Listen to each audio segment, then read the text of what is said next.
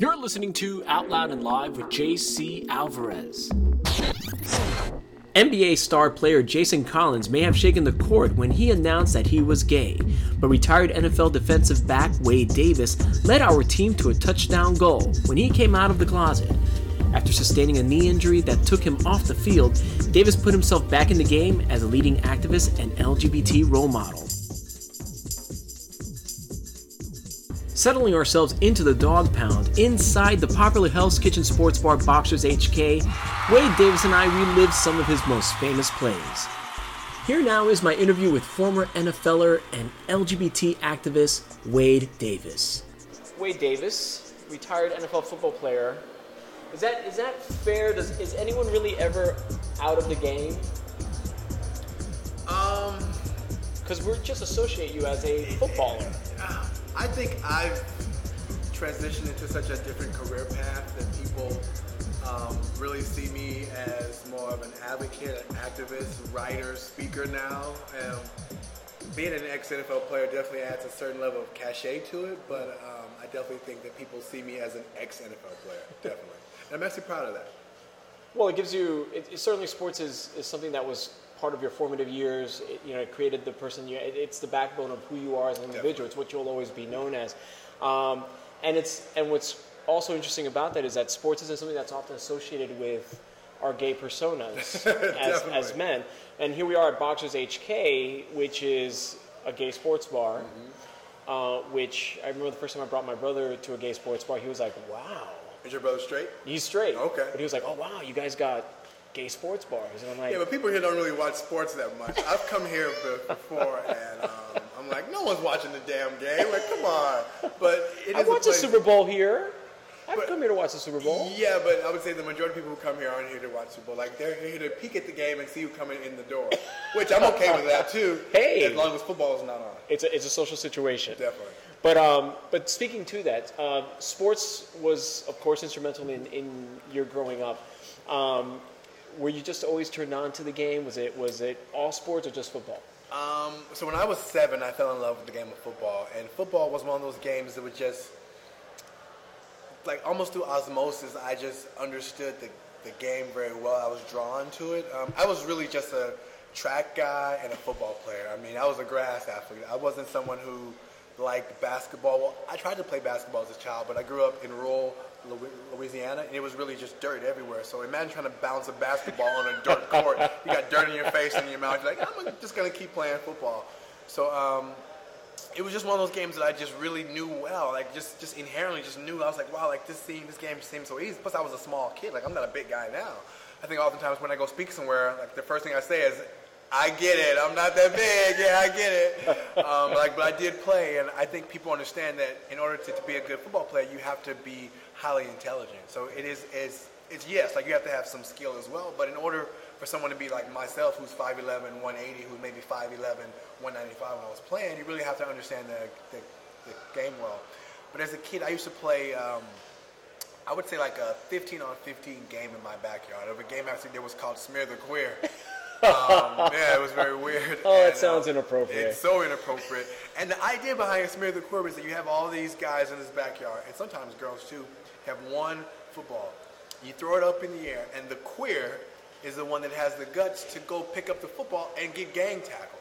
So actually, the queer was actually the most courageous guy in the in the bunch. So it's actually interesting that that the game was called that and I'm actually a gay man now. But when I was playing it, I didn't even have any association with being gay and being queer. Right, you, you were just uh, you were just a kid, you know, yeah, with the love of the game. Yeah. Um, I would imagine that that um, did you come from a big family? Were there other um, men in your family, other you know members of your family that, that liked the game as well that you you partaked in? in so the my game? father was. Um, he says he was an athlete. I don't remember that. He was a, he was a military guy. My mother was pretty athletic. Um, I think she ran track in high school or whatever. But my family was really not a sports family. Mm. You know, I was really the first one that fell in love with the, with the sport and, and, and, kind of followed it, you know, all the way through. So my, my family, like, we have an athlete in, in the family. Like my, my mother is like, like more of an educator. My, my father's more of like a comic for like, and a chef now. So I would say that I was really the first one in my family that I can re- remember that really, you know, excelled in sports and really wanted to, to make sports something that they spent a lot of time and invested in. Mm. So all through your high school career, you played the game. Um, I would imagine that it paved your way for college. It paid for college, definitely. Paid for yeah. college. Um, it was funny because my mother used to always say, I love this game because it's paying for your school. She could care less whether I was good at it or not. She was just like, they're going to pay for you to go to college, play this sport, and I rarely came in to watch you play. Are you really that good? You know, so yeah. That's you know that that must be amazing because it's sort of like uh, I would imagine you, you even though you were playing the game while you were in college, you had to maintain a certain GPA and and um, and- all you know the things that were necessary for you for to be successful in college. But um, that must be so such a unique experience to be going to school on a scholarship for something that you love. It is unique because um, when I was in high school, my mother could care less about the fact that I wanted to play football. She used to say, if you get below like a 3.3, you're not gonna gonna play. And I was like, really?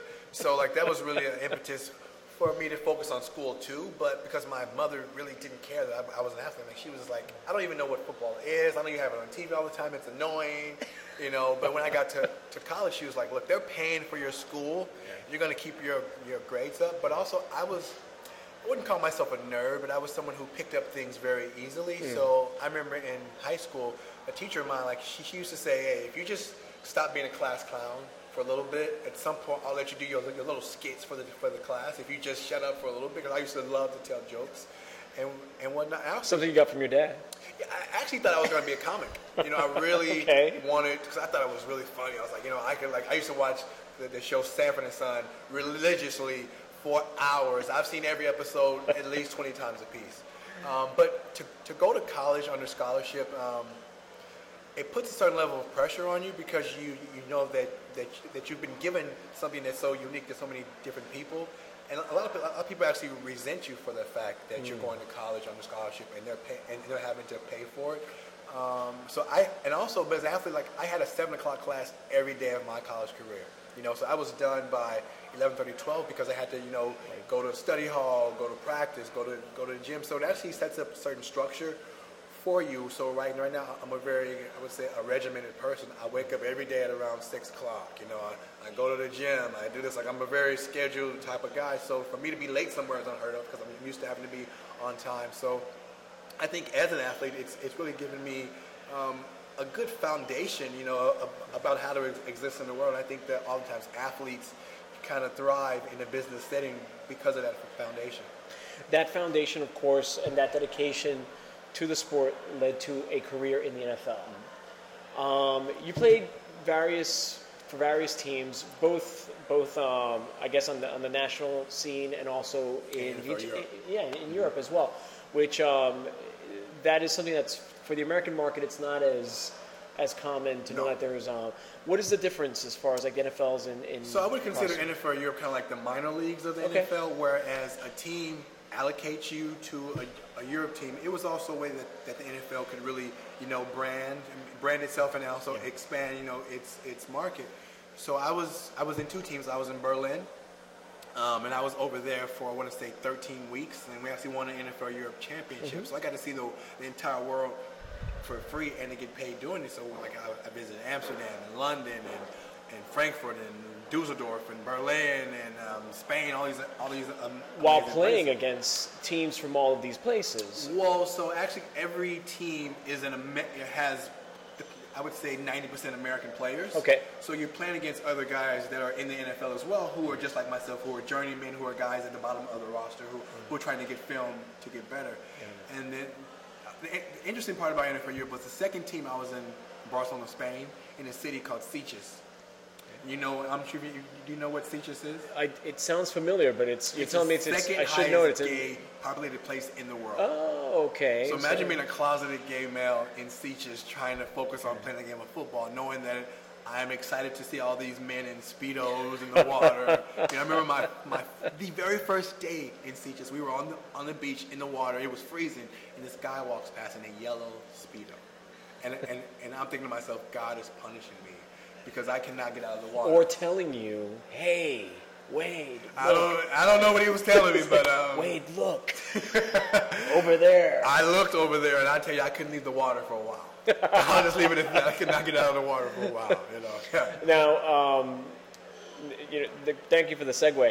Um, I would imagine that you know you're, you're so focused on your game and so focused on the, on the sport that really your sexual explore, exploration um, as a gay man that must have almost like taken a back seat of sorts. It did, um, but to be fair to myself, it was, it was, it was kind of what I would have did. I think if even if I was heterosexual, maybe not to that extent, but because I wanted, you know, I was so thrilled that I was in the NFL that I didn't want any anything to come in, in between me making it. No you know? distractions. You yeah, you know, want I went to a small school. You know, I wasn't the biggest of guys in the world, so I understand. So I understood rather, you know, that I was a long shot. So in some ways, not having a partner, not you know, having the distractions of you know, of a girlfriend in a mm-hmm. way mm-hmm. helped, but it also hindered me in a way too because I couldn't live in my authentic self. So it, wa- it was kind of a double-edged sword, you know. Whereas, hey, I can focus on sports.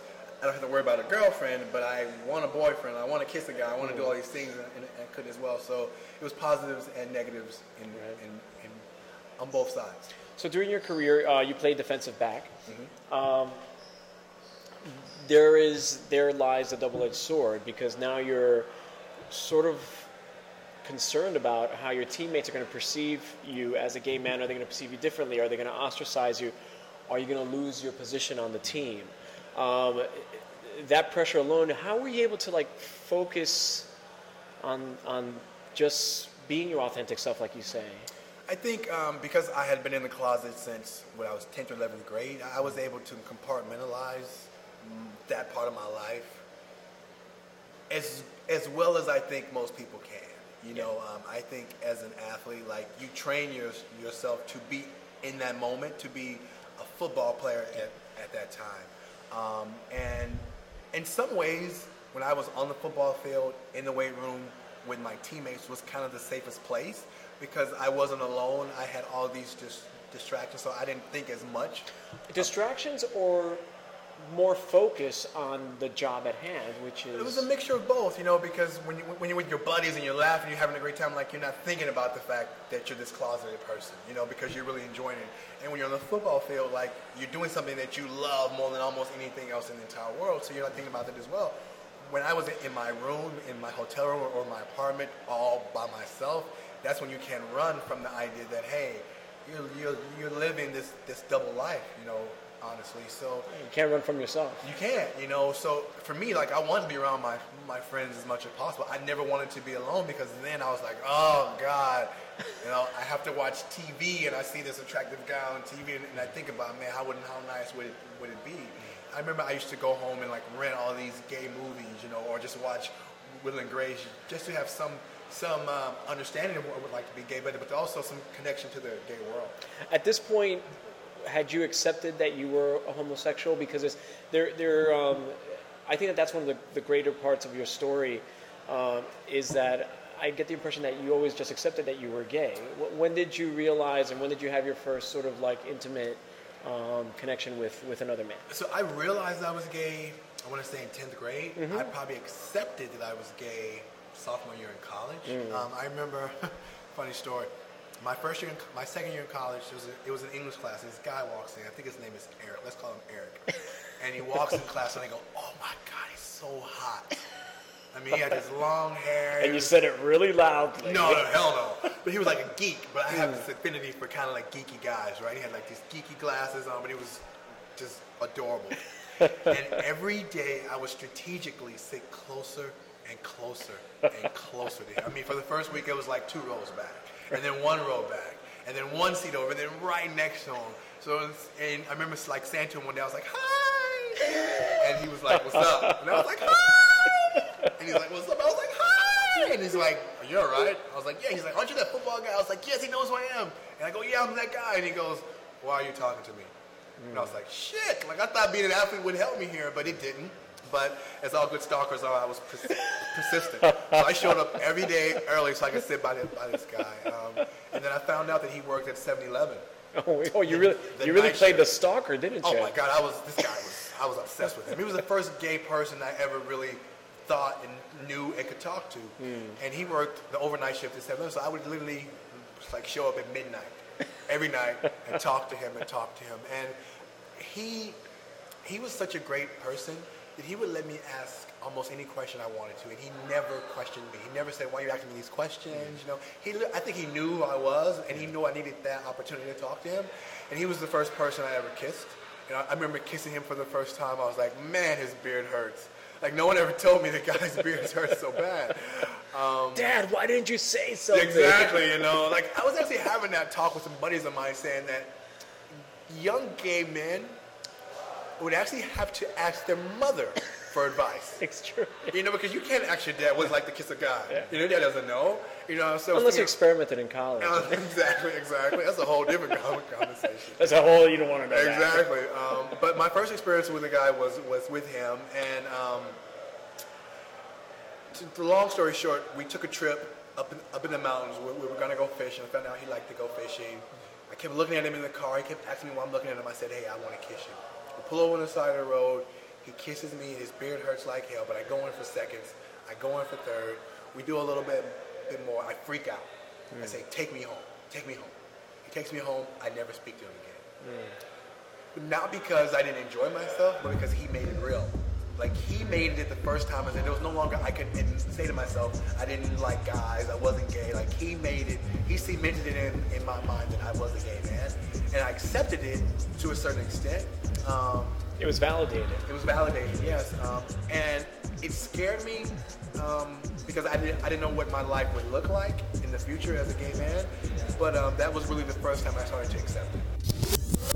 Stay tuned. I've got much more of my interview with retired NFLer Wade Davis. And check out Boxers HK in the heart of Hell's Kitchen, located at 742 9th Avenue on the corner of 50th. Go to boxersnyc.com for more information. Late Night has a new game in town Overnight Happy Hour.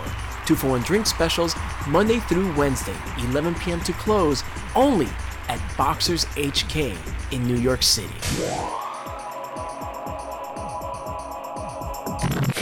Loud and Live is now also available as a podcast on iTunes. Send us your questions or comments to thrillseekerhq at AOL.com. This is JC Alvarez, and you've been listening to Out Loud and Live. This is a Thrillseeker HQ presentation.